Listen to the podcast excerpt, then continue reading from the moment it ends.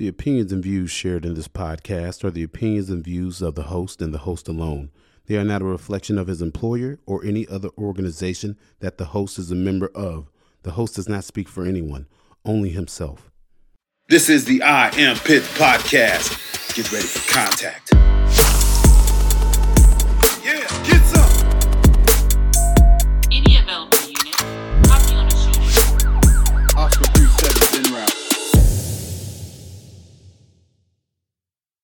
Yo, what's going on, everybody? It's your boy Dex, and I'm back. Guess who's back? Back again. Dex is back. Tell your friends, guess who's back? Guess who's back? Guess who's back? Guess who's back? Yeah, man, it feels good to be back in the studio, back in front of the microphone and back in front of the camera. I know it's been a little while, but your brother needed to take a little bit of a break. And for those of you watching on YouTube, watching the video, I know what you're thinking. Who is this Negro on camera with all this hair on his head? For all those that are listening on audio only, I've been growing my hair out a little bit, trying a little something different. Or as I've been telling people, this is my midlife crisis I'm showing to you all right now and coming forward with. you know, it hit me the other day. I was like, man, I'm turning 40 in like six months, bro. Like, dang, son, I'm turning 40, man. And I'm just like, man, you know, I'm gonna do something different with my hair. I'm gonna grow my hair out a little bit, man, and see see what's up. So my wife is loving it, she's digging it, and we're in November, so we're like 14 days into no shave November. So in my police department, we're not allowed to have beards. I let you have that one, chief. I'm all right with that one. So if you do want to grow a beard for no shave November, you got to pay 75 bucks. So I paid my 75 bucks. Now I got the got the fuzz on the face, the hair's growing, the beard's growing. So my wife loves it. She hates when I came to my new apartment that we're not allowed to have beards. And so she was not very happy about that. So I told her I'd grow it out for no shave November. And so she seems to be very happy. But uh she only got 15 more days to to love on all this fuzzy goodness. So it's about to be gone because our chief said, Hey, December 1st, it better be gone. I, Roger that, Chief, loud and clear. It will be gone December 1st. But till then, I'm gonna rock this joint. I'm gonna wear it, man. I, I kind of miss having it, man. Where you been in life, I got a lot going on. Oh, little, internet issue. Yeah, I got a little signal. I got some new internet over here too. So so stick with me. So hopefully, you know, it doesn't uh get too crappy on me, but uh, we're gonna keep it rolling anyway. So so, like I said, now I've been gone for a little while, and everybody's wondering where I've been. I just took a little break, man, trying to focus on some things in my own life I got going on, and I had a lot of good stuff going on. And I, I ain't gonna lie, I've just been kind of watching the world burn from afar, you know, and just kind of kicking back and chilling, like, hmm, that's very interesting. And also, I kind of got a little overwhelmed. I mean, man, there was just so much information coming out with the things in Israel. I mean, Apologize. I mean, just so much information, yo, just stuff out here in Louisville. And I was just like, man, I don't even feel like digging through all this information. I just kind of want to be a regular person for a little bit and just be the guy that just sees the news and not necessarily have to talk about everything and have an opinion about everything, yo. But so I needed a little break, man. And as you all know, I took my first vacation in a long, long, long time. Went to go visit my buddies down in Arizona, man. That was much, much, much needed. So I got to do that. And also, I told y'all before, I'm friends with uh, Officer Ben from Police Body Camera. He actually came to Louisville a couple weeks ago. And I got to go out with my dude and uh, went out with the dinner with him and his with the, and his significant other, his wife. Had a good time. And this man bought me a steak. He told me I could have whatever I wanted on the menu. Now, part of me wants to be really black and be like, oh, really? Oh, we gonna do this there. But I was like, man, I was raised better than that. But he said, I still got a nice expensive steak, man. Not what I find it so funny is that people give him so much guff online you know, over his uh his uh his Instagram, his uh all the social media and his videos. They, say that he's a racist, and I'm like, man, this dude's not racist. I know he's not a racist guy. It, it, it, but it's funny. I told him I was like, hey, after this steak dinner, we're gonna take a picture. This is a proof you're not racist picture, man. You're gonna put your arm around me. I'm gonna put my arm around you we're gonna show them that you good, bro. So yeah, so and yeah, got to do that. Yo, got to have dinner with him. I mean, that was a good time, man. Really good time. And also, I don't. I'm gonna put this out there, but so I'm also probably getting ready to get sued, which I'm gonna get to in a little bit, which is why I've been laying low as well. But I'm not being quiet because of that. But also, I want to say I am finally and officially off of probation in my department. I hit my year mark on November 6th. Your boy made it. I am finally free. You can't fire me. Well, you can, but it's going to be a lot harder. But at the same time, I'm probably not doing anything to get fired, though. I've never been that type of dude that's like, man, what they going to do? Fire me? I don't want to get fired, man. I got a lot of buddies been getting fired lately over Metro. And I, I don't want that stress in my life, bro. But man, it's good to finally be official where I'm at. Like, yo, eh, not getting all these uh pulled into the sergeant's office the other day, you know, signing papers like on this eval, like, oh man, yeah, this is what you did good. This is where you suck at. This is where you're stupid. You're dumb here. And it's just like, okay, good. All right, I got it. I got it, man. So yeah, so it feels good to finally be off probation. So I didn't want to mess that up at all because with this incident with me and this JCPS school bus incident, which I'm not going to get a whole, whole, whole lot into from my perspective. I'm just going to give y'all a, a little bit on it because it's kind of pending right now, yo. But I mean, yeah, I mean, so I got that. Yeah, I'm off of probation. Also, man, I got to do a chili cook off where I got called in. My homegirl, Holly Sinclair, who I met through a guy I used to work with, invited me out to Bardstown, Kentucky, where they were doing a blanket drive to raise money for uh, uh for blankets for homeless veterans. And well, they had a big old chili cook off, yo. And I got to take my wife and kids out there with me, and I got to be a judge in the chili cook off, yo. So it was really, really cool and good experience, man. You know, and I hate it for her because she had a whole bunch of veterans lined up, but a lot of people canceled last second, yo. But I told her, hey, man, I've already put I put this thing in my calendar months ago, and I was like, I am not gonna miss this. And let me tell y'all something. I'm a big boy, and I like some chili, man. Ooh, that one, that that one chili, that won that number 13. My God, it was amazing. Worst part is I asked the dude for the recipe. I was hey man, what's the recipe for this? Don't give me no bull. He's like, man, it's really no recipe. I just kind of throw it all in the pot with some seasoning. And that's it. I'm like, man, I don't want to hear that. Give me this damn recipe before I beat your face in, bro. yeah, yeah, because the chili, I mean, it was bomb chili, boy. It was so good, man. Some of the best chili I ever had, yo. So, like said, I got to do that, man. And then what else I've been up to? Ah, God, it's been so much. Up, I quit caffeine. I know what y'all thinking. You crazy. Yeah, I did it again. Like I said, the only reason I went back on caffeine last time was because last year, when I started on the PD here, I had to go on night shift. I hadn't had caffeine in forever. So when I started back on night shift, I started back on caffeine. Now, as of March of this year, I started on second shift, 3 p.m. to 1 a.m. So I canceled my caffeine. Cons- no, I I canceled my caffeine consumption recently, man. I had to, bro. I just I just had to get away from it because I'm like, man, I'm spending all this money on caffeine, and I'm like, bro, I really, it's not doing me any favors or any benefits. So like, I'm just drinking it out of habit, and I'm not getting anything from it. So I decided to quit the caffeine, and not only did I decide to quit the caffeine, I also decided to hang up the BJJ, the Brazilian Jiu Jitsu. Not gonna say permanently for good, but for a little while, man. My health has been I'm not not gonna say I'm in bad health, but I have a lot of pain going on, man. A lot of aches and pains as I've approached my later years. I'm 39, getting ready to be 40, yo. And dude, I, I enjoyed the BJJ. I got a lot out of it. The people are great, but man, I was waking up sore, hurting every day. I even decided I, I'm just gonna cut it down to like one, two days a week. And even doing that, man, it was still rough on the body. And I'm not going hard, yo, but man, I'm just like, I'm just taking a beating in there. So I say I'm done with it for now. I'm not gonna say I'm done with it forever because I really like it and I really enjoy it. And I enjoy the BJJ community at the gym I was at. Shout out to Jeffersonville Jiu Jitsu Academy. Y'all guys are freaking phenomenal. Also, I mean, I mean, the small time I was there, I learned so much and I expanded my weapon, you know, my tool set so much. Yo, in just that little bit of time I was there, yo, and I can only imagine if I can get back into it and keep going, what that's gonna do for me as an officer on the street, man. I mean, it's it's legit, man. I really, really enjoyed it. But like I said, I got to take care of my aches and pains, bro. Like I am, I told y'all, people say, you know, man, you're only 39. I'm like, you don't understand.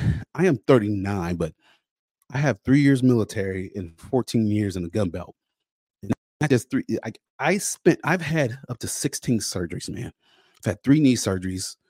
I have, you know, both of my shoulders have partial tears in them. Yo, you know, my knees hurt and ache every day. Just when I get up and I stand up, man, it sounds like the 4th of July because all my joints cracking. I mean, right now I got an issue going on with my right wrist. I was at the range a couple weeks ago and I got woke up the next day and my wrist is hurting. I'm like, did I somehow break my hand and my wrist? I don't know what it is. And I went for three weeks in excruciating pain, yo. And I was like, man, I'm going to the doctor. Go to the doctor and like, hey, man, you got a ganglion cyst. I'm like, the hell's a ganglion cyst? But it's inside of my wrist. And this thing hurts like a son of a gun, bro. So I'm going to the doctor to hopefully get it drained next week. And I'm just like, man, it's something else. It's always something as I get older. I'm just like, I tell people I'm not old, but I'm definitely aging. And I'm not aging gracefully at this point. But that's why at the same time, where while this time I've been off, I've been trying to take more time to kind of get my health together and get healthy again. I started back running. And so I've been running back at the park again, doing my 3.2 miles around the loop, and then hitting the gym for about 45 minutes to an hour, hitting the weights. That's my routine. I love my routine, man. And that's what I've been missing over all these years because I mean, I ain't gonna, I've gained a lot of weight since I came back to Metro in 2020 because I got sick with COVID and then the riots, man. I lost everything I worked for. I gained freaking so much weight, man. Like, so right now, where I'm sitting at weight wise, I'm not happy. But the good thing is, it's already starting to come off because I'm doing what I'm supposed to be doing. I'm doing better. And like I said, I started doing the cold plunges, and my God, man, everybody's been talking about the cold plunges. And I finally, I took the bait and I took the plunge, y'all. So yeah, I'm doing the cold plunges. I got the little rubber one off of Amazon, yo, and I, and I got it down to like whew, 40, no, 37 degrees the other day. Oh my God, man. I thought, whew, it's horrible. Man, I was in there for like a minute and I thought I was dying, but man, I actually I feel better after I do it, yo. So I'm gonna just I'm definitely gonna keep that rotation. And man, I'm starting to slowly starting to feel better. My joints are starting to feel better as I'm getting back to getting active and staying active. And there's one reason I am more active now than I was all this previous time, because as you all know, there's one name I love, and there's one guy that I love that does this thing called living debt free, and that's the Dave Ramsey man, me and my family have been Dave Ramsey night. We are all in on the Dave Ramsey. And so, what a lot of people don't know is that when I came back to Louisville, man, I incurred so much debt from moving my family across country, then moving while I was in Arizona twice, and then moving back to Louisville. And then I just got out of the discipline of being debt free. On the next thing you know, I got all this debt stacked up on me, man. I mean, I bought a car because I moved out of state. I can't drive my police car out of state you know, I mean, my credit card stacked up. I mean, buying stuff for the house that I needed that I really needed, yo. And, and I mean, it was just one thing after the other, one thing after the other, yo. So I had about, man, I guess about start of this year, about close to close to 40 grand worth of debt this year, starting the year out. 40 grand worth of debt, yo. And I was like, man, I was not comfortable, yo. So I mean, I'm literally burning the candle at both ends, and it, freezing up on me. Sorry about that and yes, I was literally burning the candle at both ends, baby, where I was trying to uh be uh work overtime, work all these off-duty gigs, do the podcast, and then try to make time for working out, make time for my family. And I was doing it, but I was literally getting nowhere because you can't divide yourself up in that many ways and just take multiple shots at all these things and get any progress on them, know. So I decided I was gonna put my health to the side and I said, man, I'm not gonna work out or do anything. I'm just gonna do my off duty jobs and my overtime and get get out of debt. While I was doing that, know, but like I said, my health was suffering. And I was like, man, this is not good for me. And then that's when I decided kind of early around May, I was like, yo, man, I'm gonna do a mad dash blitz of overtime and off duty, yo. And man, I was like, I'm gonna knock this thing out. My goal was to have all this stuff paid off on my birthday in May 2024. I said I want to drop forty thousand dollars worth of debt by my 40th birthday. Well, man, I got after it, which is another reason why I've been gone because I've literally been working so much over the last couple weeks. Yeah, but it paid off, man. And since the start of the year, I paid off forty thousand dollars worth of debt, and I made my final payment, which was on my truck I bought. I bought my truck in uh, when was that? December of twenty one. I got it for like a seven year term. Man, it's like a, it was like a four hundred dollar payment a month. I hated it. Hated that payment man, I made that final payment a couple about last week. Man, it felt so freaking good. And then I'm just looking back, like, bro, I can't believe I just did that. Like, man, I don't think people realize a lot of officers realize, or just Americans in general realize how freeing of a feeling it is when you get paid and your money comes into your account and stays in your account. Know, like it's the best feeling in the world. And I tell people all day, it's not that we don't make enough money. It's just that you know we got champagne taste on a Kool Aid budget, bro, and that was definitely me. You know, I live a certain style and quality of life, and I love my quality of life, yo. But I was like, man, I'm gonna have to cut my quality of life to help me get my family to a better financial position. You know, like we sacrifice, man. I sacrifice so much.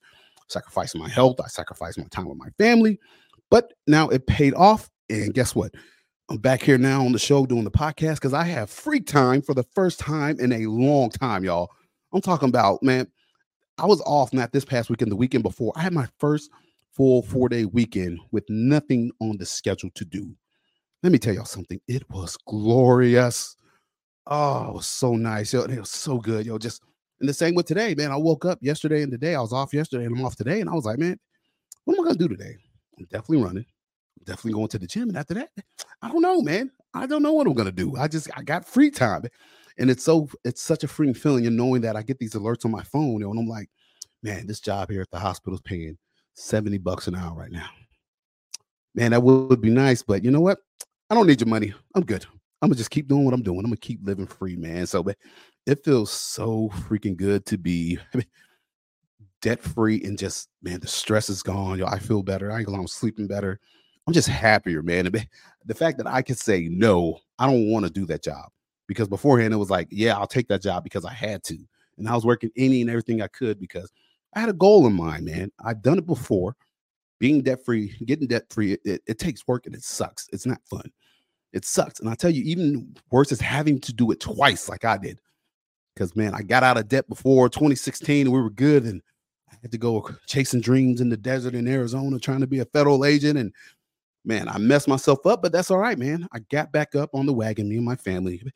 And man, but my wife knew that once I get focused on something, I'm dead set on it. I was all in, yo. I was dead set, man. And man, it was, man, I'm so glad I did it. So, glad I did it because now, man, I'm getting in my truck and I'm looking at my truck like, you're all mine, man. The bank can't come and take you because you belong to me now, man. So that's such a good freaking feeling. And you know, it just like there's enough stress in life in general. And especially as a police officer, there is a lot of stress that goes on in this job. Even where I work at, which is a nice suburb in Louisville, is a great place, man. People are generally supportive, but I tell people, regardless of where I work at, it's still in Louisville, surrounded. And I said before, if you live in a nice neighborhood, if you got a nice house in a bad neighborhood, guess what? It don't matter. You're still surrounded by trash.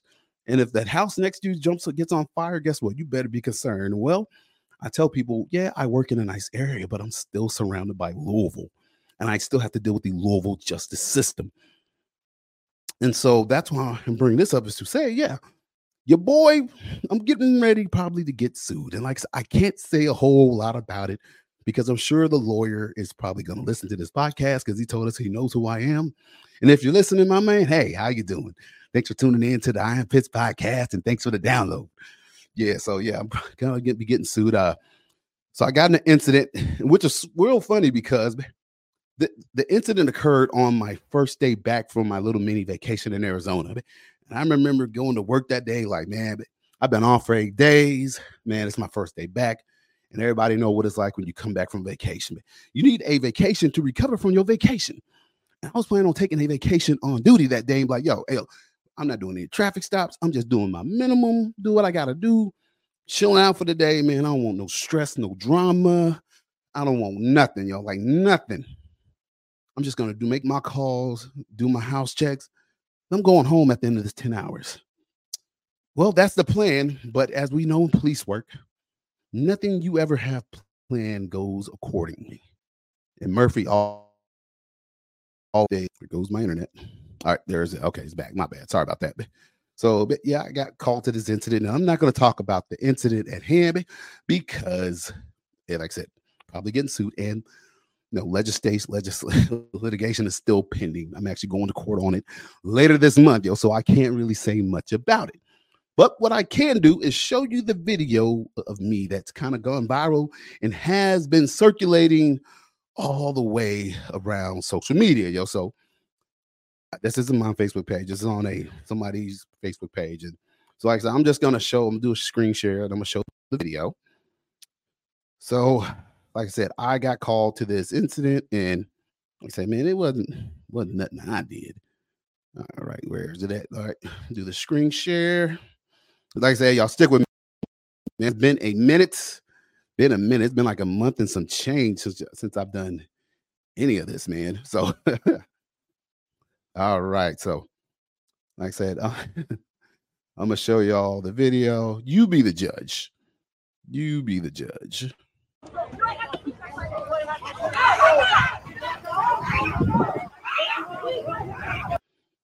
Oh boy, the internet's really bad.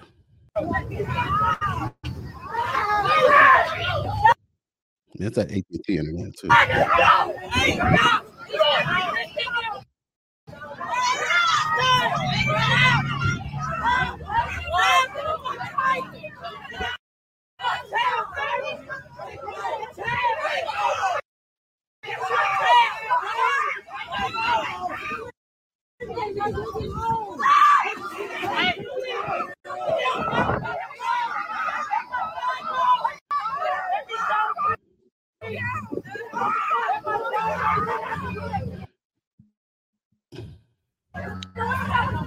All right. All right. So we're gonna go ahead and uh, stop that. Me stop the screen share on that. Come on, internet. Jesus, this thing's horrible. Come on back. Come on back. All right. All right. So, yep, that's the video from the incident. And like I said, I'm not giving direct comments on it or what I was thinking. I'm not doing none of that. I will let you all watch that and you all be the judge. But what I am going to do is go on down with some of the comments that were made on this Facebook post because I just find it freaking, bro. People are awful, man. People are horrible, dude. Absolutely horrible. That- that- That's my thing about social media, man.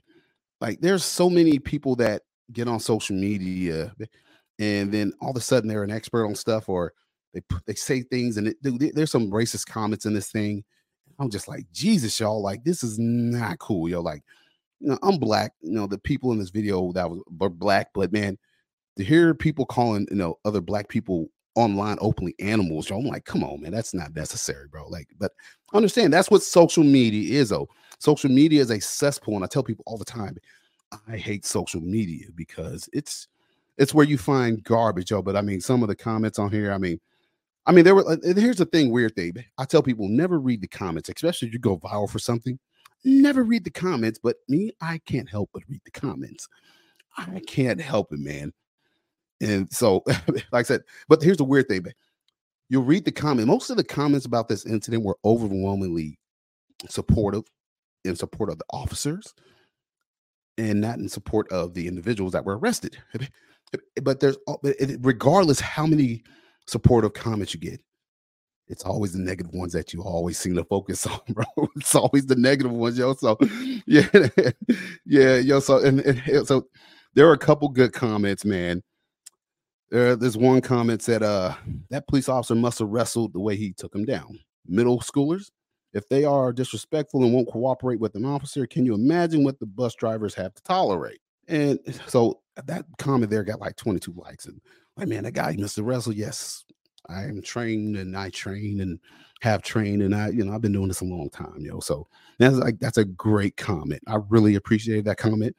But I came back to look for this other comment from this Hispanic dude from California who's in the one video, and he says, and that officer's a bully. And man, this guy, you know, he needs to be fired. And I was just like, really, bro, I'm a bully? Like, what? But it's so crazy how people don't know the context of anything that happens in a video, yo, but they feel, you know, entitled enough to lay their opinion out. But and I start looking at this guy's Facebook profile page, like, who is this dude? And then he ups and says, you know, this officer should come train in my BJJ gym. I could teach him something, yo. And I'm looking at this dude, and I'm like, he's one of those guys that has a Facebook page, and he's this, he's a super weird Christian guy. And I'll, t- I'll say, I'm a Christian guy, but I'm not a super weird Christian guy. There's super weird Christian people out there, and he's one of them. And people might not like the comment, but it is what it is. Dude's like a recovering addict and all this show, and up here talking smack. And I'm just like, bro, you don't even know me, man. You don't even know me, but you're gonna sit here and say I'm a bully, yo. But yet you're a man of God talking about we shouldn't judge people, but yet you're coming on here judging somebody you don't know nothing about. Eh, man, I all I picked up my phone and I started doing the angry text. I was gonna send this dude a message like, "You don't know me. You call yourself a man of God." And I was like, "Hey, hey, yo, Dex, let it go. Let it go. Got a case pending, bro. Don't even, don't even get involved with that dude. Ain't got nothing to do with it, yo. So keep your mouth shut. Unlike now, where I'm, keeping, I'm not keeping my mouth shut, but I'm not talking about the case directly, like anything I did the other day. So, yo, so yeah, it, it just it, the comments were just wild, man. Just, just this guy, and you know, he was just talking about, you know, just I don't know what I'm doing, and I could have hurt, I hurt people and all this. I'm like, man, you don't know what you're talking about. But I ain't gonna lie. There's one comment on here that got me laughing, got me laughing because it was about me. Yo, uh, so I gotta share it. I gotta share it, but it said, "Dude might be dead after Fat Boy slammed dude to the ground and sits on top of his body." yo, yo, hey, yo, this lady just called me fat, bro. This old lady just called me fat in the comments. Called me fat boy. Come on, man. I I'm big, but I'm not. Well, I I might be a little fat now. I might be a little fat right now, a little bit fat, but I'm not that fat. I ran three miles today, man. All right, I ran three miles. I've been running three miles consistently. Fat people don't run. I run. Fat people don't go to the gym. I go to the gym.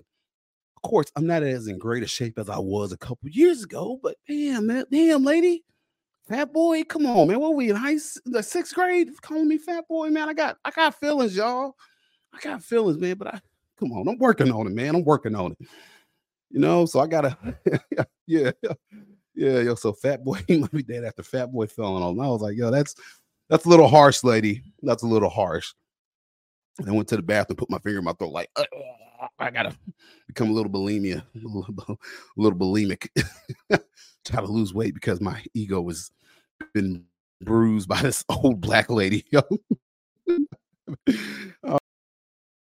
Think come on back AT&T man. I just got AT&T fiber optic and it ain't been that great apparently. But so this one comment says, "Let's not jump to conclusions." And they're black, and there's one like for that. And I was just like, man, I tell people, man, big black people, we do these, we do these things to ourselves most of the time. We shoot ourselves in the foot by how we act in public, and you know, just man, I've been guilty of it, man. I've been a young man. I've done dumb things, and you know, it's just, man. But black people, we can't keep doing the things we're doing and expect people. Dude, people are getting tired. Literally, people are getting tired of the race issues in this country, man. But I see more and more people calling out black people, and I see, honestly, I see. I'm not gonna say more racist people, but people calling out the behaviors of certain classes of people. Yo, what I mean, but people are just fed up, bro, because like the media has been shoving this stuff down our throats for so long, yo, and making people a protected class, and black people can do no wrong, yo, and you know, it's just, and I've seen it before, man. Like, I mean, I've had many cases where it's like, oh, these young guys, they didn't do anything, and these officers are just mean and horrible. I'm like, man, we have your son on camera robbing a store. That ain't my baby. That ain't my baby. Like, no, that's him. That's little Tayshawn. We know Tayshawn very well, man. Very, very well.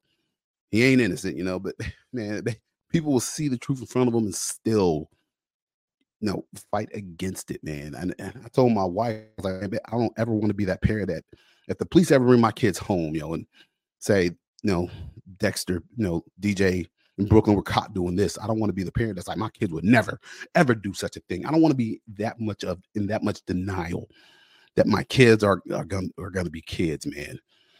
So I don't I don't ever want to be that parent, but you know that that's part of the thing as a parent, man. You have to accept the fact that man, kids are to be kids and do dumb things. Like I did dumb things, dumb things as a kid. I used to go around putting like firecrackers in mailboxes, bro. Like putting bags of flaming poo on people's porches. What we used to call people call ring ring zoom zoom. Where I'm from, we call it nigga knocking. That's what we call it. You like go, run, run up on the door, then just take off running. We call it nigga knocking. That's what we call it, man. You offended by that, sorry. Oh well. That's what we call it. But mm-hmm. man, I used to do dumb things. But like I said, I never got in trouble fighting, never hurt anybody. I was just mischievous, you know, but I wasn't really necessarily bad. The worst thing me and my homeboy Chris did in high school, man, we would go around Walmart. We would pick up like condoms and lube, and then we would drop them in people's and unsuspecting people's carts, like like old people. But- we would find like old person not paying attention, man, and just throw some condoms and like anal, some anal lube in their car, car, man. and then we just watch them as they go to the front aisle of Walmart, start checking out, and the cashier's like looking at them like, oh some condoms and lube for this super old dude. That's not awkward at all. And then we would just get a kick out of laughing as well. Oh, that's not ours. Like, yo, yeah, that's definitely yours, buddy. So but that's the stuff I did as a kid. Yo, like I like I said, we didn't get in trouble, trouble.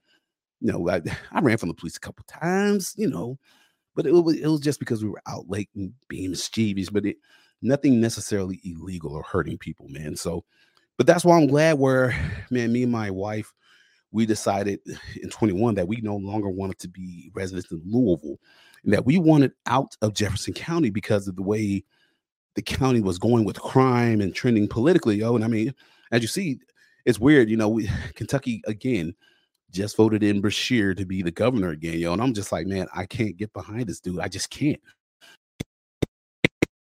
Can't do it, man. Can't do it. And crime is out of control in the state. I mean, everything's just bonkers right now, yo. And I'm just like, man, I'm so glad that we moved across the bridge, but and that my kids are not in that school district because, man, I, I feel so bad for the parents that have to put their kids in JPS schools, and even more than that, I feel bad for the bus drivers that drive at JCPS in the most horrendous conditions and having to deal with all these badass kids. And I mean, man, it's bad on these buses, y'all. I mean, extremely bad. Y'all. I mean, every other day there's an incident going on on the bus. And the thing is, it's not all the kids on the bus. It's just like I've been on buses before where we've been called, and it's all the good kids up front, but all the bad kids are in the back. It was the same thing when I was in school, yo. And then I get on there, man, on the bus is just like, hey, nigga, suck my dick, nigga, police, nigga, blah, blah, blah. And it's just like, bro, we ain't got nothing to do with you. But it's just kids being kids showing out. Yo, like I said, it's a different level of disrespect these days because I would never ever think about talking to a police officer like that man, in front of my friends, yo. But man, man, so the other day, I mean, these bus drivers have had it, man. I mean, they're putting up with all these people's bad kids and make it even worse. They're not getting paid that good at all to deal with what they have to deal with, yo. Like these bus drivers need to be getting paid wages like these UPS drivers getting, dog, because UPS is getting paid. And these bus drivers deserve a whole lot hell better than what they're getting. So, I mean, bus drivers are in Louisville are fed up. And so the other day there was this major, major incident with JCPS schools where 143 bus drivers decided, bro, we're done. We're calling in. So they kind of started going on a strike in a little bit. And it says JCPS cancels dozens of bus routes after 143 drivers call out Monday. What we know. For the second day in a row, swamps, swarms of bus drivers have called out of work sick. The district has permanently canceled at least 47 transportation routes of JCPS public school students from Monday and more expected. At least 85 drivers called out sick Sunday, and she said, uh, but another 53 called out at 6:40 a.m. on Monday, forcing the district to cancel even more routes, man. And it says, We are disappointed that so many bus drivers have made the decision not to show up for work today, as the people this hurts were the, our students. So here's my issue with that. I don't want to hear that you're disappointed. I, nobody cares that you're disappointed. You know who's disappointed? But these bus drivers are disappointed that this school district has not done anything to stop these kids and to get this whole situation in check. And not only that, man, we I mean Louisville's been in the news all year because JCPS decided to switch the bus routes up last second, and they they can't even get these kids home on time. I mean, kids were going missing for an entire evening under this new JCPS school district uh, bus route thing they got going, man. They should have just left things the way they were. But you know, if it ain't broke, don't fix it. But man, now you're they're being upset at the bus drivers, but nobody's thinking about the bus drivers. I guarantee the people in charge of JCPS making these decisions, if they had to go drive these buses with these kids on there, I mean, the loud, the noise, the distraction. I mean, man, they would change their minds and would not be disappointed. They'd be like, hey, understand. My God, I understand. They don't understand what it's like for these bus drivers, man. These kids, I mean, man, and these kids are crammed onto these buses, y'all. I've been on buses, man, where it's kid. I mean, there's just kids flowing out of the bus. It's so many kids, yo. Know, and then you got these kids behind you being loud, cursing, yelling. There's even kids getting internet again.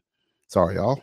So, but JCPS even has started their own police department, yo. But it's almost worthless because, I mean, by the time they get there, they're in, uh, they're already in our area and district, and we have to respond.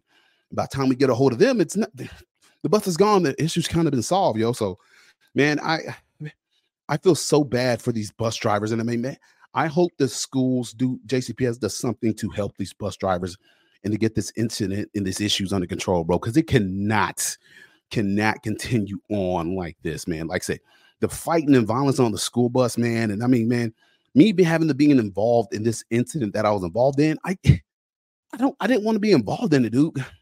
I don't know. I try to tell people, man, I am I'm a man, yeah, I've been to combat, I've been to war. Oh, oh sorry again. Jesus, this internet's horrible. So like I said, I've been to combat, I've been to war. You know, I, have been a cop for, thir- for 13, 14 years, maybe. I, I tell people I hate violence. I do not like violence of any sort. I don't like having to be violent. I don't like having to put my hands on people. But dude, I've been doing this job, like I said, 13, 14 years. I've had one use of force complaint in that amount of time. And that was even dismissed because it wasn't true. Because I don't believe in having to put my hands on people and forcing my will upon them unless it's like the last, last, last resort. Yo, Because man, I just don't like violence, man. Dude, I'll be honest, because people, I've been training jujitsu. I like it, but I don't love it. But I understand it's a tool that I need as an officer to be a better officer to make sure I can subdue someone effectively without hurting them or getting hurt myself. But I said, man, dude, I don't watch MMA. I don't watch UFC fighting. I've never cared for boxing, man. I don't really care for just, I don't like violence for the sake of violence, but I don't like seeing people just fight to be fighting. And people like, man, it's competition. It's good to watch. Yeah, that's cool. But yo, I, uh, it ain't for me, man. It's never been for me, man. I'm tell people I don't like just like seeing people fight. I just I don't care. Dude, and I, especially as I've gotten older, I tell people I really don't like fighting because man, even at that incident when I went home the next day and I woke up, man, I was like, bro, my hip and my knee hurts so bad right now. It was killing me, man. Like I don't like violence, man, because it hurts. And more than anything, I hate seeing other people get hurt. And I mean, man, but you know and so for me my my despise my dis, my hate for violence is because so many innocent people get hurt by violence. And i mean in the fact that man i've been hurt in war i've been hurt in the line of duty as an officer and so i i know what it feels like to have that hurt physically and mentally and the last thing i want is to see somebody else suffer that same hurt and so that's why what's been going on in Israel and Palestine has been really bothering. I ain't gonna say bothering me, but it's been it's been at the forefront of my mind since the Hamas decided to attack Israel on October 7th. And now I don't think a lot of people realize how big this attack was. And I know it's kind of old now and I'm coming in kind of late, but like I said, this was like Israel's 9 11. Excuse me. This was like, so we had, God bless, how many, like 4,000 people, I believe, killed on 9 11.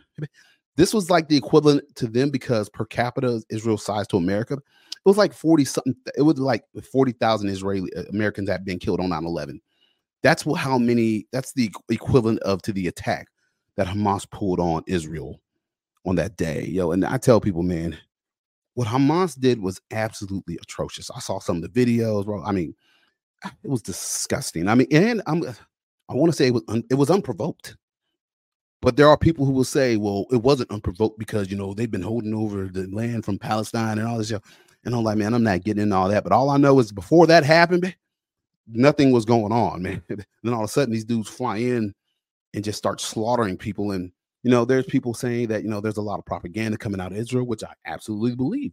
There's absolutely propaganda coming out of Israel. I heard that that, that there wasn't 40 kids that were beheaded.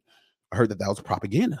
But at the same time, just because that didn't happen, that doesn't justify the other people that were killed at a freaking, you know, con- a concert out in the desert, having a good time. And then all of a sudden, next thing you know, they're getting gunned down, bro. Just seeing the violence, the senseless and violence for nothing, man. And of course, I say it's for nothing because I'm not an Israeli citizen. I'm not a Palestinian. Eh, I don't have a dog in the fight, yo. So, man, the thing that gets me about this whole thing and that scares me is the fact that I don't want what's happening 7,000 miles on the other side of the world to start impacting American citizens here. And then we start seeing blood flowing in the streets of America for an incident that has nothing to do with us, that has never had anything to do with us. Yo, like, yeah, like I know the history. Yeah, we you know we recognize Israel and people are pissed off across the world. And there's anti-Zionists and all that, and all that. But man, but at the end of the day, this literally has nothing to do with America. But for some odd reason, Americans are being forced to choose sides in something that has nothing to do with us on either way. And I know people like Dexter, aren't you a Christian? Don't you support Israel? I am a Christian. I recognize Israel. I know that Jesus Christ is an Israeli. You know, he's, he's or excuse me, he's Jewish. So you know, it is what it is. But and I know what the Bible says about Israel and all that God's chosen people. I'm down with all that, but I ain't God. I ain't Jesus. And so yeah, that's God's chosen people. Guess what? My, you know who my chosen people are? My fellow American citizens, like this flag behind me. If you fly this flag and live in this country, you're my people. The Israelis are not my people. Now, that's not to say I don't support them and I wish them well on their endeavors.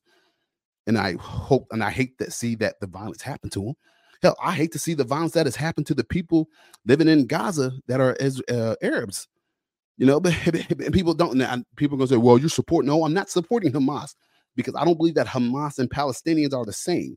Just like the people in Israel, you know, the Jews and the Israeli government are not the same. Just as the same here in America. I'm an American citizen, but guess what? I don't give a damn about our government. I don't like the people running the show. So don't conflate those two, man. And I think that's what people are doing. Everybody's just throwing everything into one giant pile, saying you got to support this. If you support Israel, then it means you're anti, you know, Palestine. And if you support uh, Palestine, you're, you know, you're a Zionist, anti-Zionist. And I'm just like, man, I'm not getting pulled into any of this. And I'll tell you the thing that bothers me the most out of all this is that we have so many Americans right now, so many Americans, even people I know, friends, that are willing to change their Facebook pages to an Israeli flag or Hamas flag. No, they're willing to hang up wear shirts that says "I support Israel," "I support Hamas," but they're afraid to wear. They they, they won't change their profile picture to an American flag. Nobody's flying the American flag anymore, but that's why I have mine behind me. That's why I'm wearing one for this podcast because that's what I represent and that's what I support. but for some odd reason, it's not okay to say I'm standing and supporting America through and through all this because America has nothing to do with this, man. It's like I said, some people don't like that, but it's crazy how in America we're the land of the free, but people are afraid to stand up and say they love America and that you know what, hey, I hate what's going on over there, but not my problem, not my concern, man. Not my not my monkeys, not my circus, bro. Like I I I, I hate it. I don't want to see it, but at the same time, bro, this ain't got nothing to do with me. It ain't got nothing to do with us. But for some odd reason, man, it's like everybody in America is choosing a side to stand on because this is the next great wave of things going on in America across the world. And this is the next great social media trend is I stand with Israel or you know, from the you know, river to the sea, Palestine will be free. Man, and that and I don't want people to think that I don't care about Israel or empathize with them. Like I said, but Israel's not my home, man. America's my home. It's not that I don't care about Palestine and the people of Palestine. I have Palestinian friends, I have Israeli friends, but guess what, babe? They're that, that's not my home. I didn't almost die for Israel. I almost died for America. I almost died for this flag behind me. So I feel it's kind of treasonous for me to be flying any other flag besides the American flag, yo, like for another country and standing in support. Now I can support you and say prayers for you all day, yo, but don't think that I don't care about you. But man, my care and concern is with my people here in America, man. Like I said, and I'm just tired of seeing Americans get split down the middle again, yo, and get pulled into these two camps these two camps, as again, it's just like 2020 all over, where it's like, do you support BLM or do you support the police? Republican or are you Democrat? Are you for Israel or are you for Hamas? Like, I'm just so tired of the bi- the binary crap, bro. I really am. I am just so tired of it. And people go, "You're anti-Israeli." I'm not. I'm not anti-Israeli. I'm not pro-Palestine. No, I'm just fed up with it. I'm fed up with it all. I'm fed up of having my emotional bandwidth taken from me by stuff that doesn't have anything to do with me and um, my, my the American people, man. But for some odd reason, people feel like we have to get involved in everything that goes across the world, everything. That we have so many of our own problems right here, right now, yo. And I just can't, bro. I'm not worried about what's going on over there. Like I said, I hate it. And like I said, at the same time, there's so much propaganda coming from this incident. I don't know who or what to believe 'Cause I'm not going to sit there and tell you I believe everything the Israeli government's putting out because I don't. Have they lied? Absolutely. I don't believe anything hardly that's coming from you know, Hamas because they lie constantly. And we've seen what they do. They're evil. Like I said, not the Palestinian people are not necessarily evil, but Hamas is absolutely evil, man. Be- Come on, man. It's just, man, I'm just not getting pulled into it, man. I'm, d- but I mean, I ain't gonna lie, man. But the amount of people that are standing in support of Hamas, especially living in America, like there was a protest in New York the other day where I saw a guy with the Hamas flag wrapped around him, yo, climbing a pole and took down an American flag and threw it on the ground. And I'm like, why are you in my country then? If you hate this place so much, why are you not over there fighting for your people? But you hate America, but you're here. Like it just drives me crazy. But the amount of people that support Hamas in this country, even after what they did, crazy, man. Absolutely crazy, man. And I mean, and I eh, I don't like what Israel, I'm not gonna say I don't like what Israel's done because Israel's retaliating. I don't blame Israel for retaliating. And I'll say this. I, I'm not going to sit here and tell Israel how to go to war. this is Israel's fighting, and how they want to fight is how they want to fight. But, I will say this: I don't like the thought of innocent Palestinian men and women being killed by bombs just being dropped by Israel either.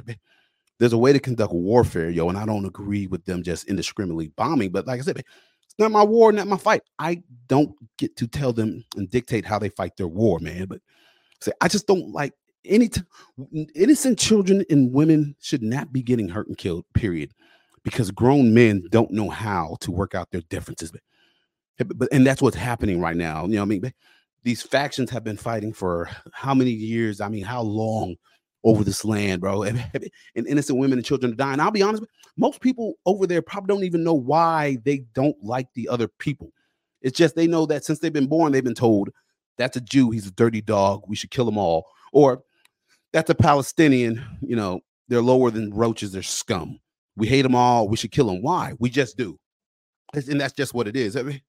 People don't even know why. Like I said, they're just born into this this hate. I mean, man, the hate is so real, man. I mean, man, to hear I have friends on both sides, and I hear them say things about the Israelis, yo, and I hear them things say about the Palestinians. I'm like, damn, bro, that's some serious, serious hate that runs deep, bro. I mean, I've heard people say like they should all be, you know, you know, rounded up and shot. I mean, people they the hate is real, man. And the worst thing is, it's like two kids fighting. It's like, well, he did it. Nope, he did it. Well, he did this first. Well, he did this first. So I did this, and I mean, it just goes back and forth, and it is never ending. And I mean, this war that's going on currently, I already know how it's kind of going to end. I think It's going to be a little ceasefire eventually, then it's going to stop. It's just been like all the other wars and incursions they've had in the Gaza, and I mean, they go in and people die. You know, some bombs get exchanged and all this, and then next thing. All right, sorry about that. Internet's back. So, you know, it's just weird, man. It's like we've seen this time and time again with the with Israel and Hamas. I mean, it's the same story over and over and over. I don't expect this to be any different. I really don't, man.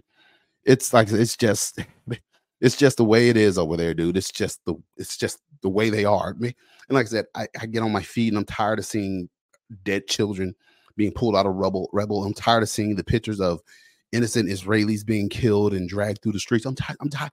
Tired of the violence, man. I don't want to see the violence. I'm tired of it. I've had enough violence in 39 years, bro. Like I said, that fight I got into that I didn't want to be a part of. I don't want to fight. I don't. I'm tired of fighting.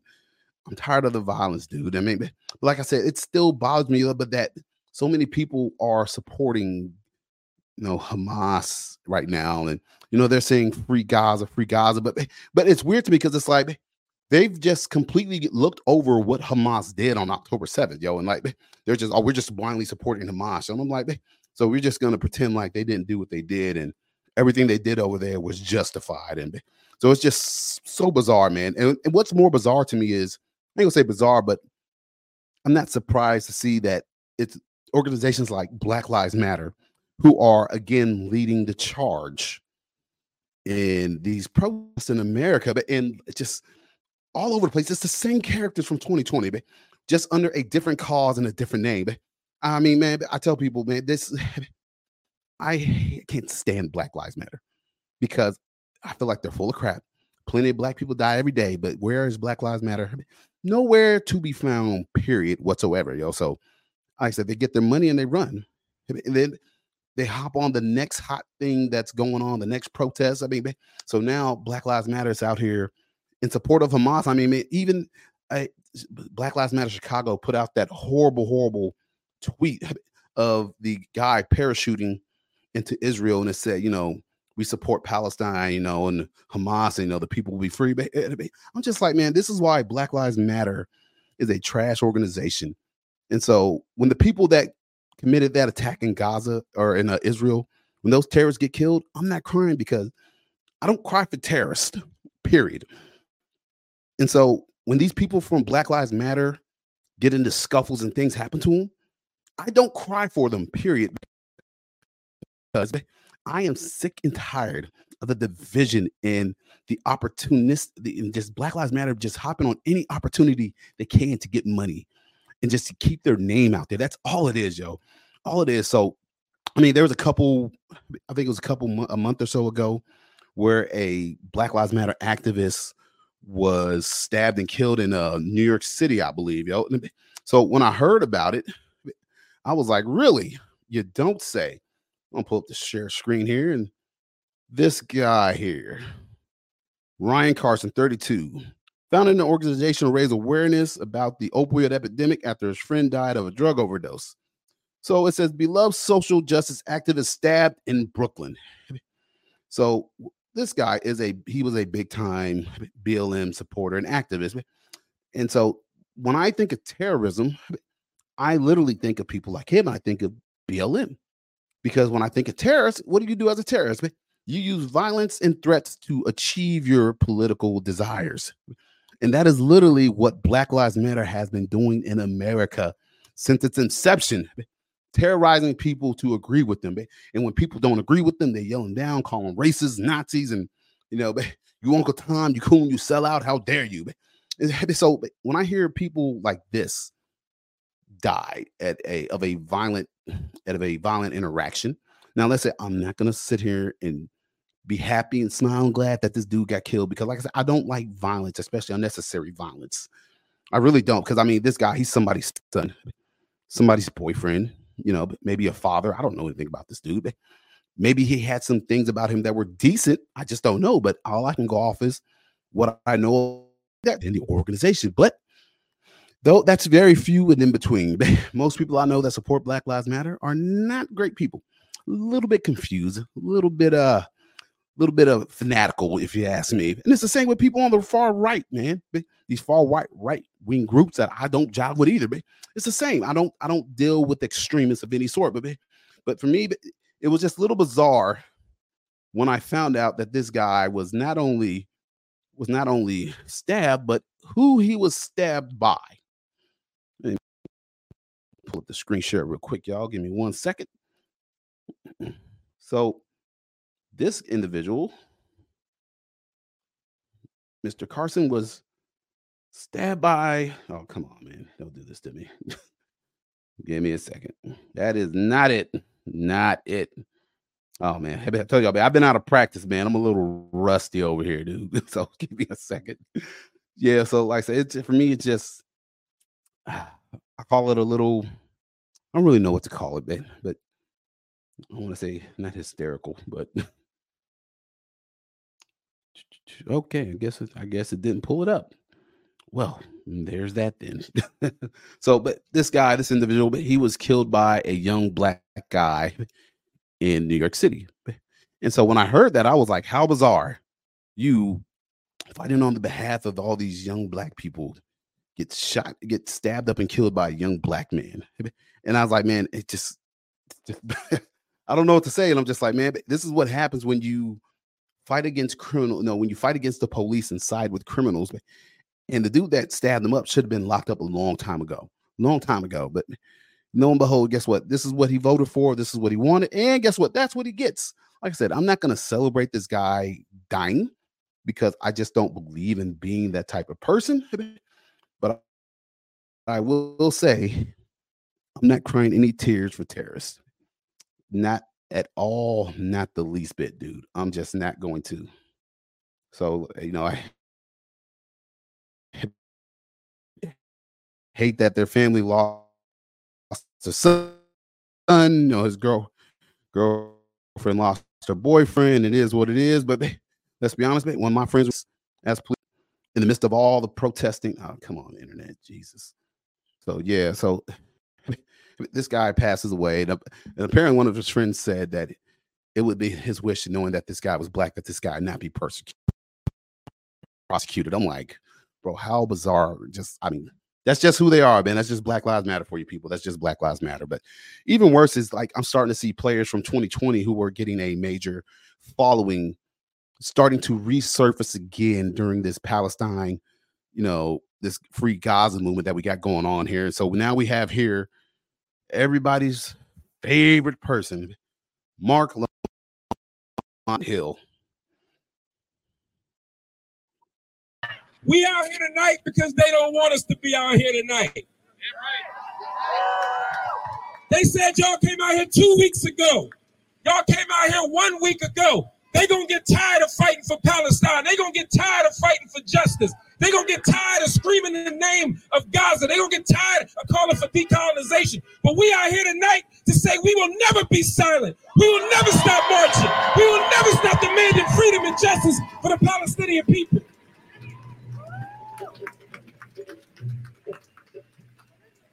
We out here to let them know that we ain't going nowhere. We also are here tonight to tell the truth.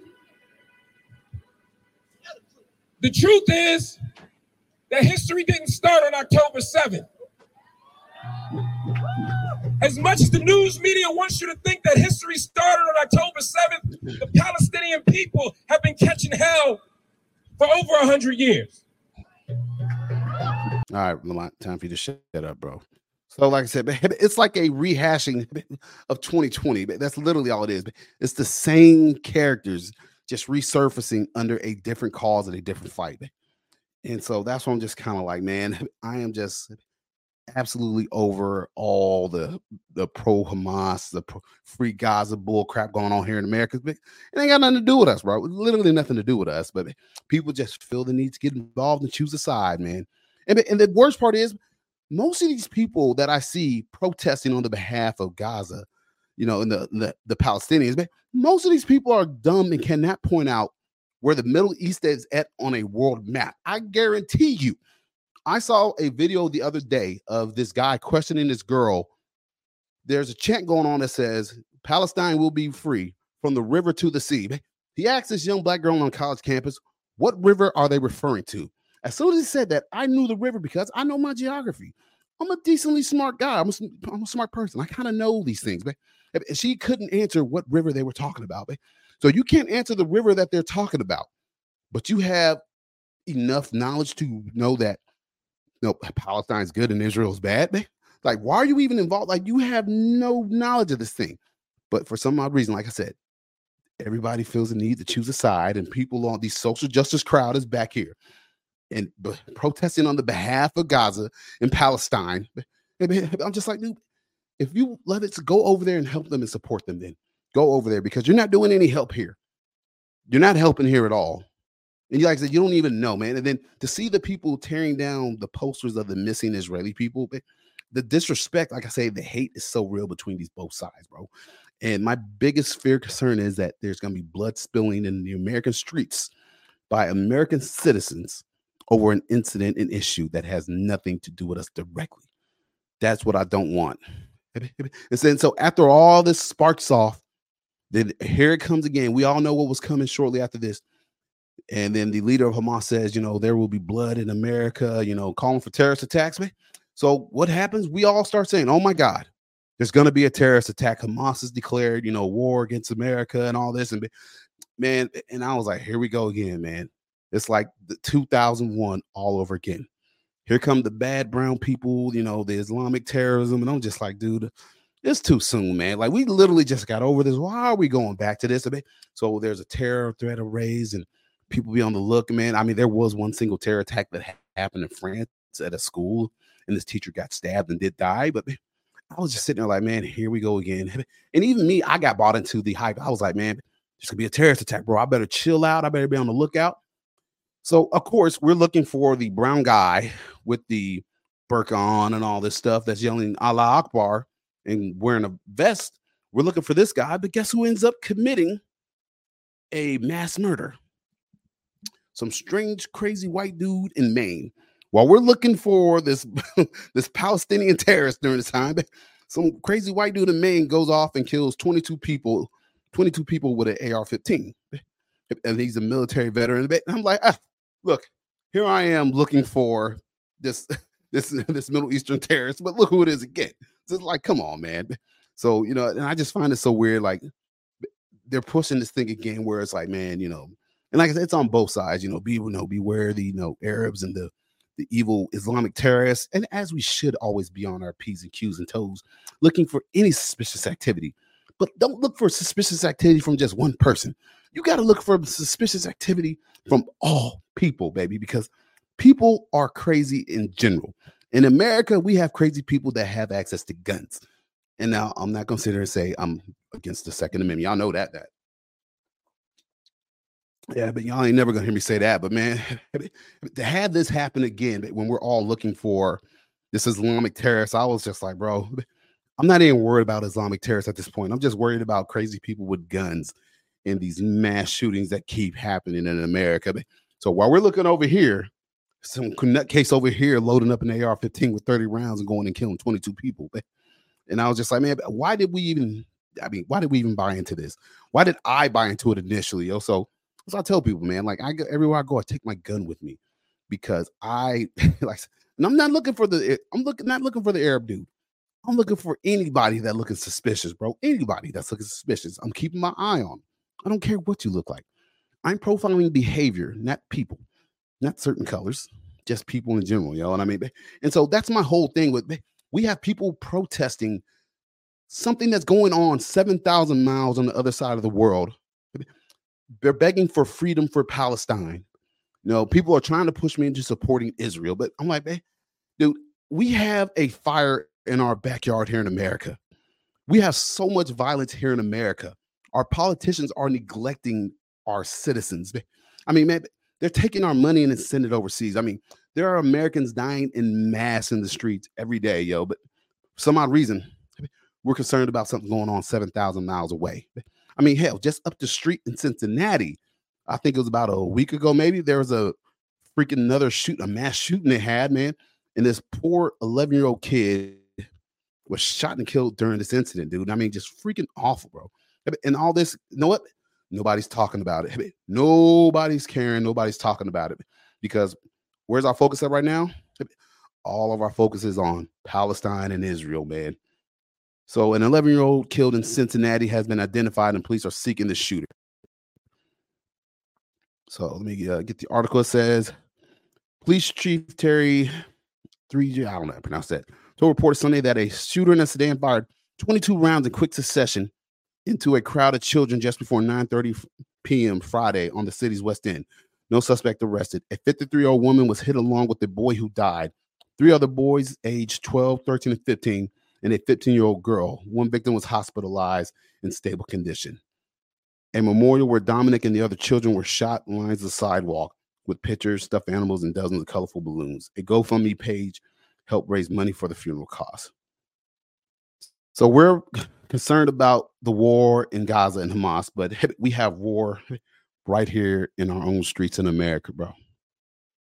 7,000 miles away, we're concerned about stuff, but we're not blinking an eye at a guy killing 22 people with an AR up in Maine. We're not blinking our eye at this random shooting that took the life of an 11 year old kid here. Yeah, kids were killed over in Gaza, but guess what? Kids are getting killed here in America too. And I'm just like, man, when are we going to wake up and realize that we have to make America our priority, bro?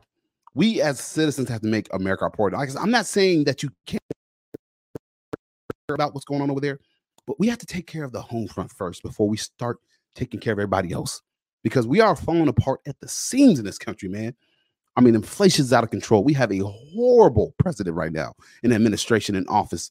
I mean, and they're just opening up the floodgates and letting all these illegals come into this country, and they're literally trying to change the fabric of America. And there's going to be very few Americans here because they're just opening up the floodgates and letting so many illegals come here. But but, but our, for some odd reason, our concern is still where Palestine and Israel. And I guess I just can't. I can't let what they got going on take my attention off of what's going on in my own backyard. But I will say though that America kind of crumbling and falling apart right now is kind of doing us a little kind of good for us in the moment because some of the illegals are starting to wake up like, man, I came to this country and I thought that it would be better than Venezuela, but apparently it's not that good, man. I think we go back home. So I saw this article today, and I honestly I thought it was from like Babylon Bee. I really thought that it was going to be something like uh like a satire article, but let me pull it up right here. Ooh, excuse me.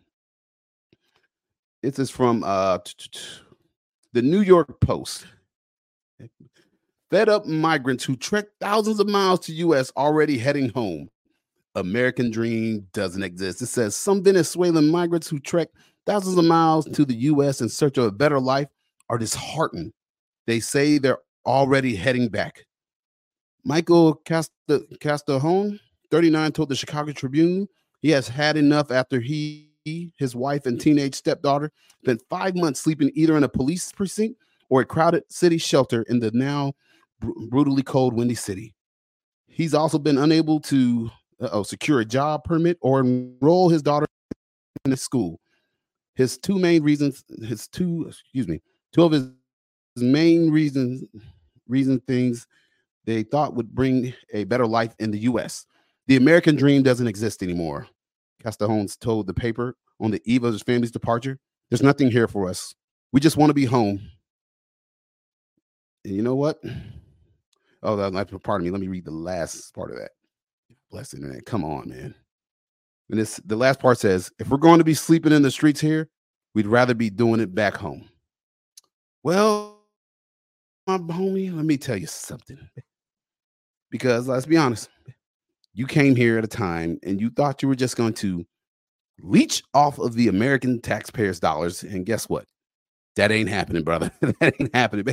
And he says that the American dream is dead. You know, a lot of Americans think the American dream is dead, but the American dream is not dead. It's very alive. But what people don't realize about the American dream, it comes at the expense of hard work and sacrifice.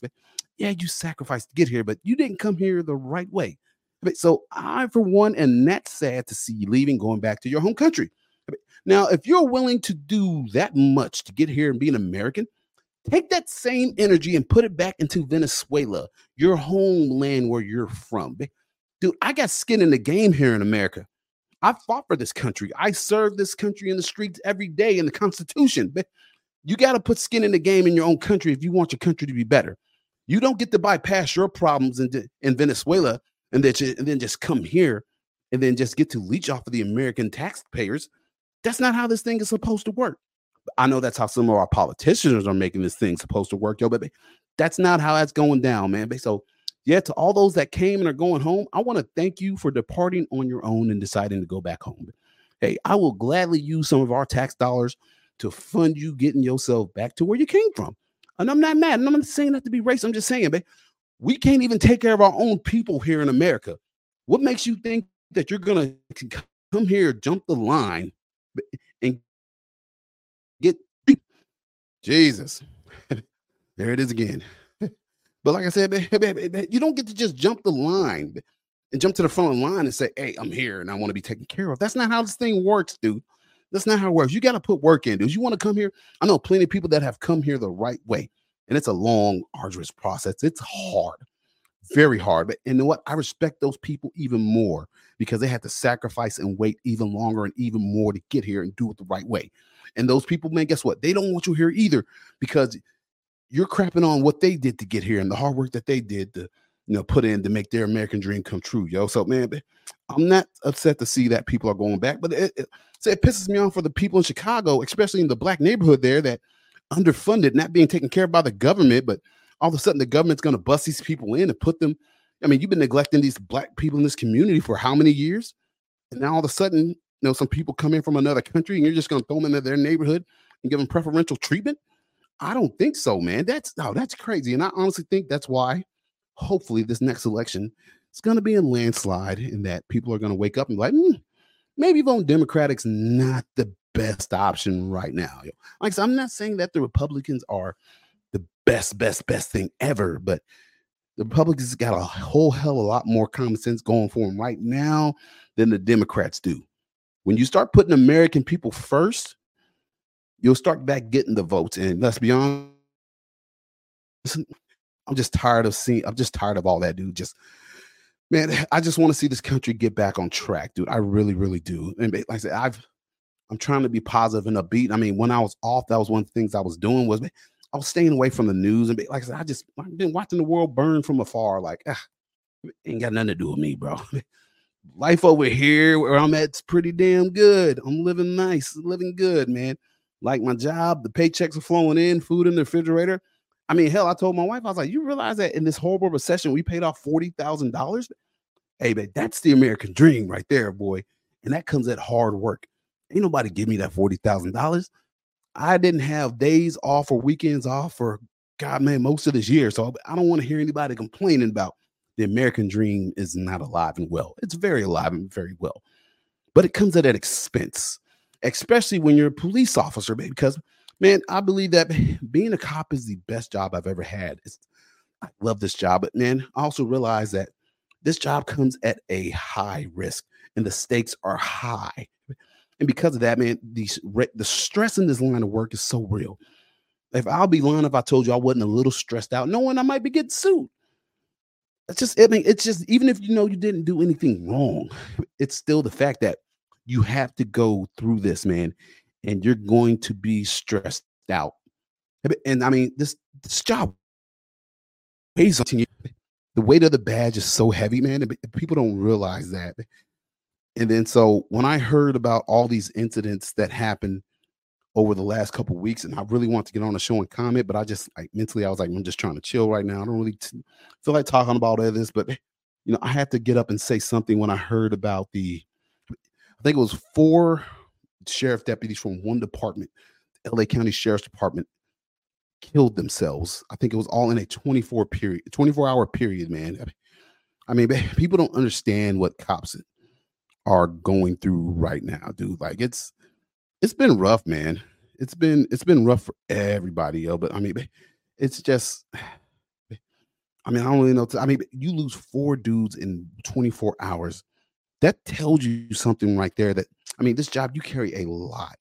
I mean, you carry the weight of the world on your shoulders. And then when you get off, you got to go carry the weight of your own problems, the weight of your family on your shoulders, yo. So you're just constantly walking around with these giant boulders on your shoulders and trying to take care of the world and save the world, and you can't even save yourself. And so for me, it breaks my heart when I heard that. I mean, four officers in 24 hours committed suicide. Four in one department, man. And I and I feel for the dudes in California because California is so crazy and extreme. Like I can't even I don't know how the people are doing it there. And plus, the cost of living is so outrageous. I don't know how anybody affords to live in California and be a police officer. I, just don't know how they do it. Know? So, I mean, but just hearing that, just like it breaks my heart. And I've I've lost friends to suicide, but I've lost. I remember we lost an officer here to suicide years ago. He shot himself in the office. It was on our first day of 12 hour shift showing this dude shot himself in the office. But I mean, maybe cops carry so much weight. And then not just that, it's not just the weight of, you know, the job, but just the things that the possibility of things that could happen to you in this job. Like we don't think about it at the moment, yo, but sometimes you get those calls where it's just like, man, I got a bad feeling like something might happen here. Or me hearing about an incident that happened to an officer on the other side of the country, and I realized hey, that could be me any day. Like the other day, this horrible incident in Austin, Texas. This uh, Austin police officer, SWAT officer, shot and killed while on a uh, hostage situation. I'm gonna pull up his page here, man, for him. And freaking super sad, man. This is the uh, Officer Down Memorial page, and this this guy he died on Veterans Day, November 11th, 2023. Senior police officer Jorge Pastor. Pastor. so yeah, like I said, he was 38 years old and been on been serving for four years, man. Went on a SWAT call out and was shot and killed. And I believe that the person shot killed other people at the home as well, man.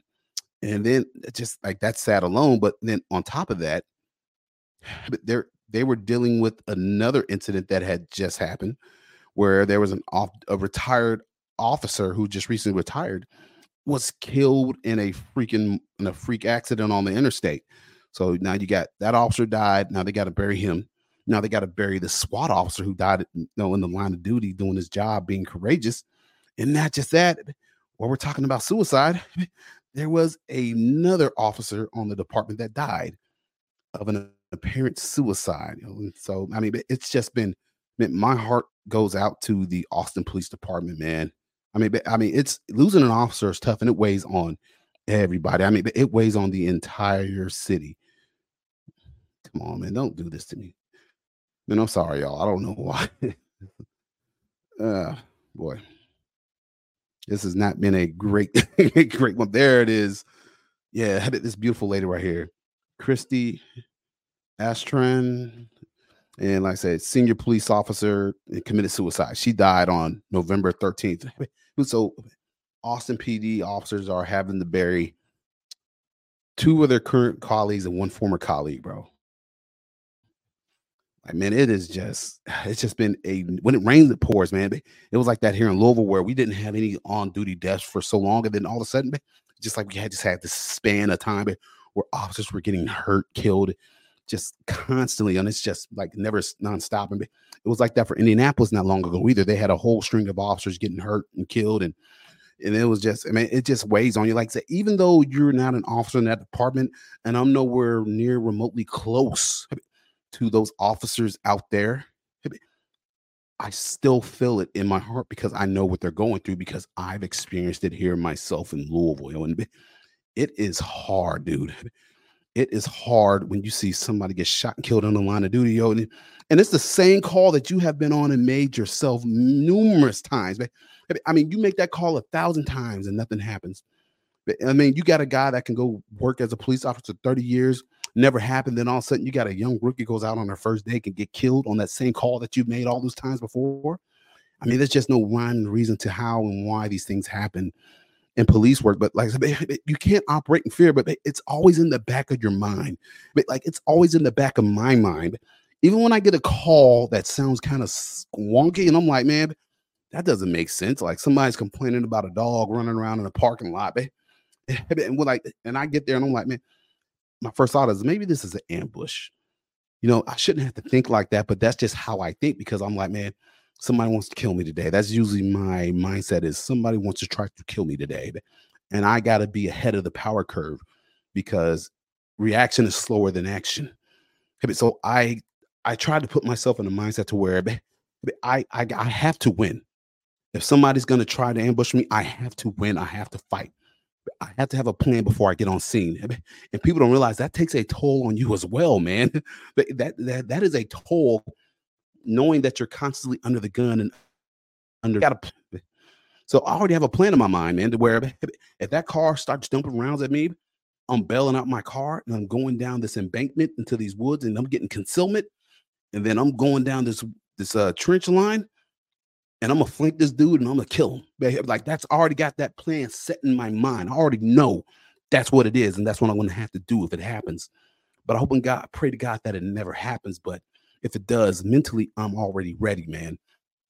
And so, you know, like I said, man, but it just takes a lot out of you being in this job. And like I said, it's not just the things that can happen to you from outside sources, but it's things that happen to us from inside the departments we work with as well. And as we know, police departments are staffed with people.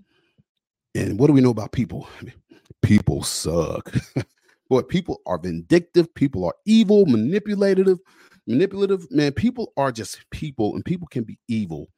And so I saw this article today of a former officer that I used to work with on LMPD.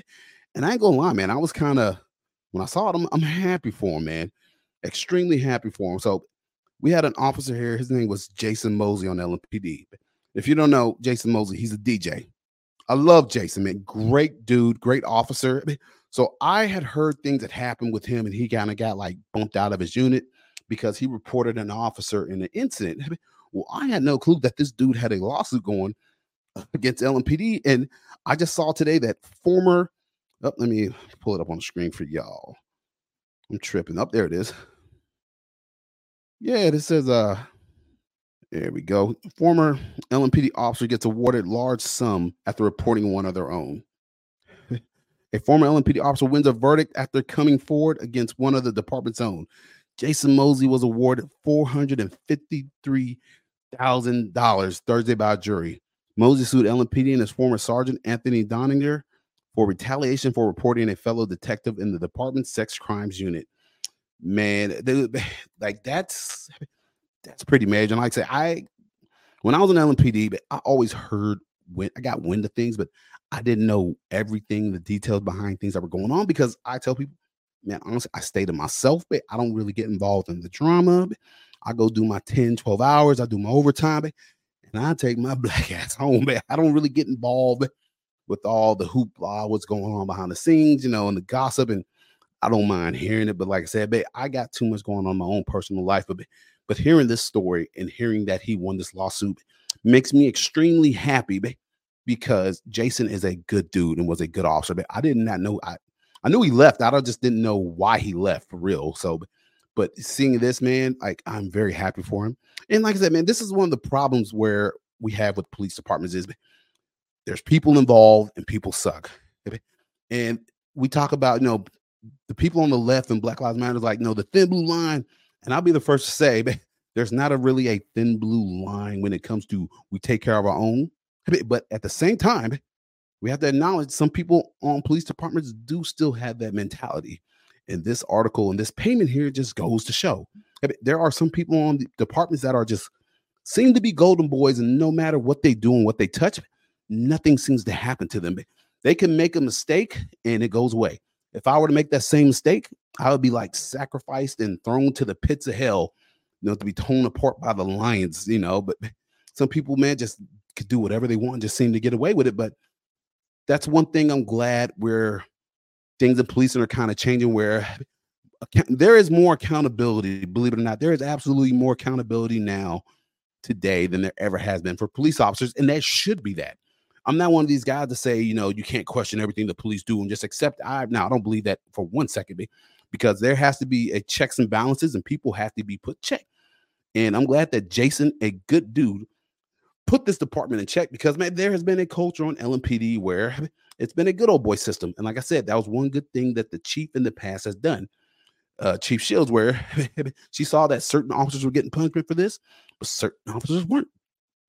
And I mean, we uh, and everybody knows that hey, if you go and do something and step outside the line in certain units or with uh, certain people in charge, you're going to suffer the consequences. And because Mosley did the right thing, he was kicked out of his unit and sent back to the street. And like I had no clue that that had went on. You know, so I mean, and you got to think, man. I tell people, cops are under a lot of stress, but some of the most stressful times I've had in this job have come from things and people on the department, from people like I'm hearing like think people were saying things about me and you know during 2020 but there was this rift between black officers and me and black officers but it was stressful and I was like man I got people on the streets cursing at me yelling at me telling me I'm a sellout then we got I got black officers on the apartment looking at me like I'm a traitor because I don't see things like them and I'm not black like them I mean dude some of the worst ridicule and scorn you can get comes from people that look like you bro I mean, and it comes from people that are supposed to be your brothers and sisters. You know? So, so for Jason to win this lawsuit, man, I tell people it's major because, man,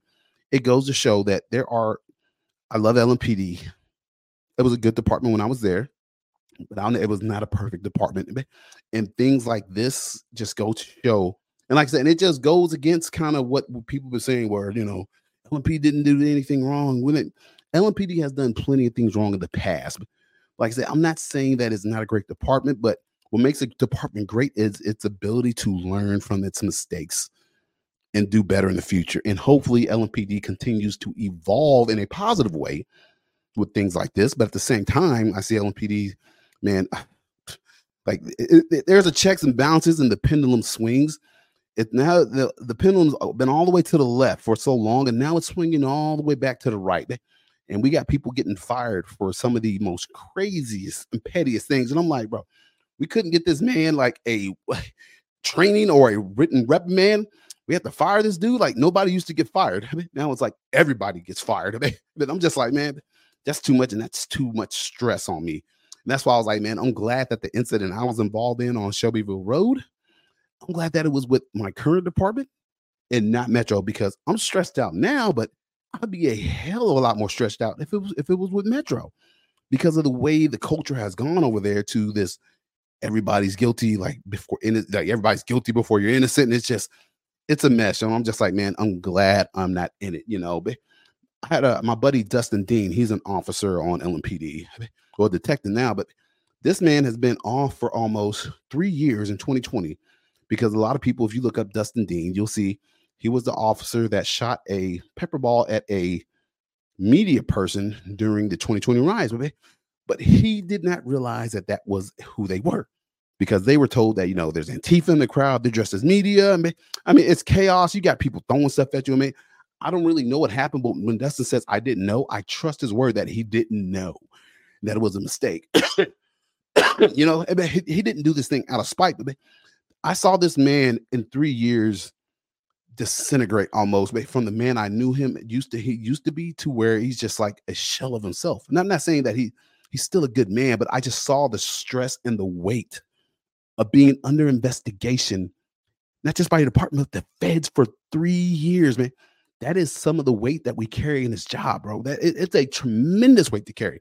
And I mean, I wasn't the best person to stay in touch with him, but I used to try to send him a message periodically. Hey, bro, how are you doing? I mean, I remember him at an L. We were at a FOP meeting, and this guy he just gets up and he just gets mad and just yelling and almost crying, just like, man, nobody comes, nobody's checked on me, nobody's dropped me a text message, asking me how me and my family are doing. And I felt guilty because I was like, man, and I was like, you know what? I'm gonna do my best to make sure that I drop this dude a text message, let him know I'm thinking about him and caring about him because dude, being like you don't know, you're just kind of hanging in the balance for three years.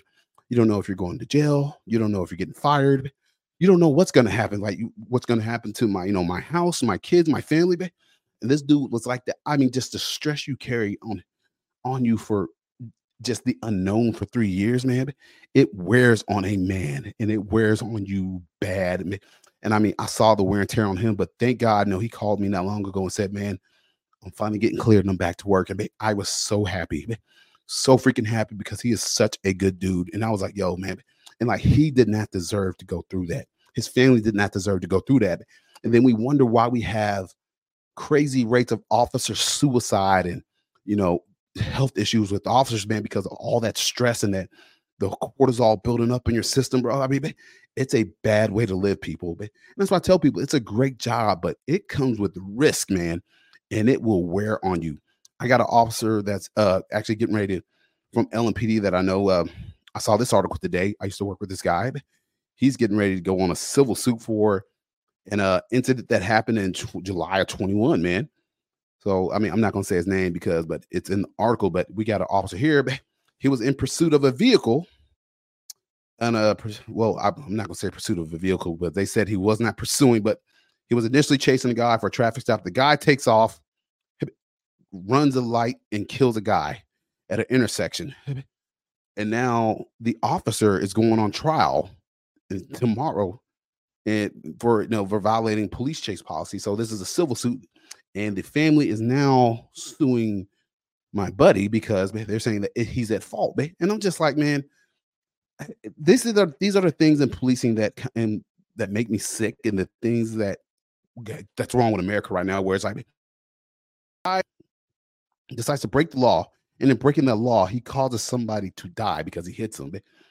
But for some odd reason, we're going to make this the police officer's fault and sue the cop. And I tell people, I know why people do this, and you have to understand why they do this. Because people don't care about justice. If people wanted justice, they'd be like, man, we're not suing the cop. We want the guy that committed the crime that killed my son to go to jail. What we want, no, that's not what that's justice. What people want is compensation and money.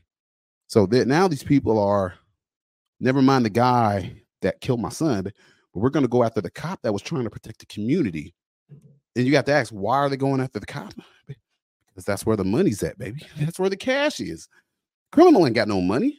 He ain't got nothing to offer that family, but a, I'm sorry and an apology. That's all he has to offer. But of course, they're going to go after the officer. And I mean, that makes me so sick that that still goes on, babe, because the officer, you know, and th- he's going to be covered by the department if he gets sued and if he loses the case, they're going to pay. But I'm just like, man, that's awful. Like, why are we punishing the people that have taken up the oath to serve their community and protect their community? so why why are we suing the officer? Like I said, it's only because people are after money, not justice. If they wanted justice, they could simply get justice because the dude got arrested. But like I said, they don't want justice, man. They want cash. They want that. They want that money, man. And like I said, it's where you get the the officers got the money. Well, the department's got the money, but man, it's just like I said, that's part of the stress of this job. I tell people of man. You t- like I got a buddy that's a detective out in uh Bullitt County. We had a horrible incident in Bullitt County the other day where this mother goes on a rampage and shoots and kills her two sons. My buddy is the lead detective on the case, man. And they just put the article out the other day. I was gonna pull it up, but I'm almost done. I'm gonna let it go. But man, the lady was literally having issues and just mental mental case. And guess what? She kills, shoots, and kills both her sons. Think about the officers. excuse me. but think about the officers that are first on scene and go into this house and see these two young, beautiful boys with bullet wounds, riddled with bullet wounds and dead on the floor. Think about that. Think about you as an officer, those listening, think about you having to see that and having to, to deal with that, man. Dude, I mean, it weighs on you. I go, I told people on my Facebook or my Instagram the other day, I saw a this incident really messed me. It's still kind of bothering me, but I work off duty at a at a, a, a distiller, and there was a workplace incident that happened. A worker ended up falling to his death. By the time I got over there, I could hear the weeps and moans of this man's son that was working with them under the tarp with his father, holding his father's dead, lifeless body that fell six feet to his death. Those cries will be in my head and my memory forever because I've seen a lot of mothers hold their dead kids but I've never once seen an adult son hold his adult father that's laying dead in his arms after falling to his death, baby. That wears on you, man. It wears on everybody. I know you think cops are superheroes and robots, but man, we are just humans, man. And it gets rough. It gets hard. And I mean, yeah, I you move on, you learn to deal with it, but at the end of the day, it's still a trauma. It's gonna impact you and it's gonna infect you and you can only do so much. And I mean, that's why you have to be able to talk to people. You have to, like I said, that's why I do the podcast because it's like a way for me. It's just a way for me to get things off my chest. And I I tell people that's why I'm not interested in really being an influencer. I'm not interested in getting paid and getting money, but it's a release for me, man. And I just simply enjoy doing it. I enjoy making content, but at the same time, I tell people everything comes at a cost. And man, I had to take a little break over the last couple weeks because the cost of everything I was doing was coming at such a high price, and I had to get myself reprioritized to get back to a good place and a good state for me and my family. And thank God I'm finally there. Finally there. So, you know, it's it's been about, like I said, about five, four, six, seven weeks since I've done a show. And like I said, I truly apologize to you all for being gone so long and you know not even really making an announcement, you know, because I said, man, I just kind of just decided to take a little hiatus, man. So I'm back. So we're gonna so I'm gonna try to keep this thing rolling, man. Like I said, now that I'm kind of out the uh financial hole, forty thousand dollars of debt lifted off my shoulders. I'm gonna try to do some upgrades to the show here coming, hopefully get a better camera. Got some guests gonna gonna be trying to get onto the show, man. I got a whole lot getting ready to come down the pipeline. And the best thing is I got the time to do it now. And I'm like I'm, I'm just so happy to be back. And I said that this podcast, I was going to keep it short and only do an hour, but it's been an hour and 36 minutes. So, man, I'm going to get ready to go ahead and close this one out, y'all. It's it's been a long one, but man, I like I, really enjoy doing this, man. Really enjoy being before y'all. And as always, I appreciate you all for tuning in. Hopefully, I didn't lose too many followers because this because I've been gone so long. But It's official. Your boy's back, man. Definitely back. So if you all could do me a favor, please go share the show with your friends. If you're not following me on Instagram, please follow me at I am Pitts One. Be sure to follow me on all my Facebook pages. My Facebook page, I am Pitts Memoirs of the American Patriots, and the I am Pitts podcast, man. So with that being said, ladies and gentlemen, I'm gonna go ahead and close this one out, man. It's good to be back before you all, and I appreciate you all for tuning in again. And I will see you on the next one, y'all, and definitely sooner than later. All right, y'all take it easy.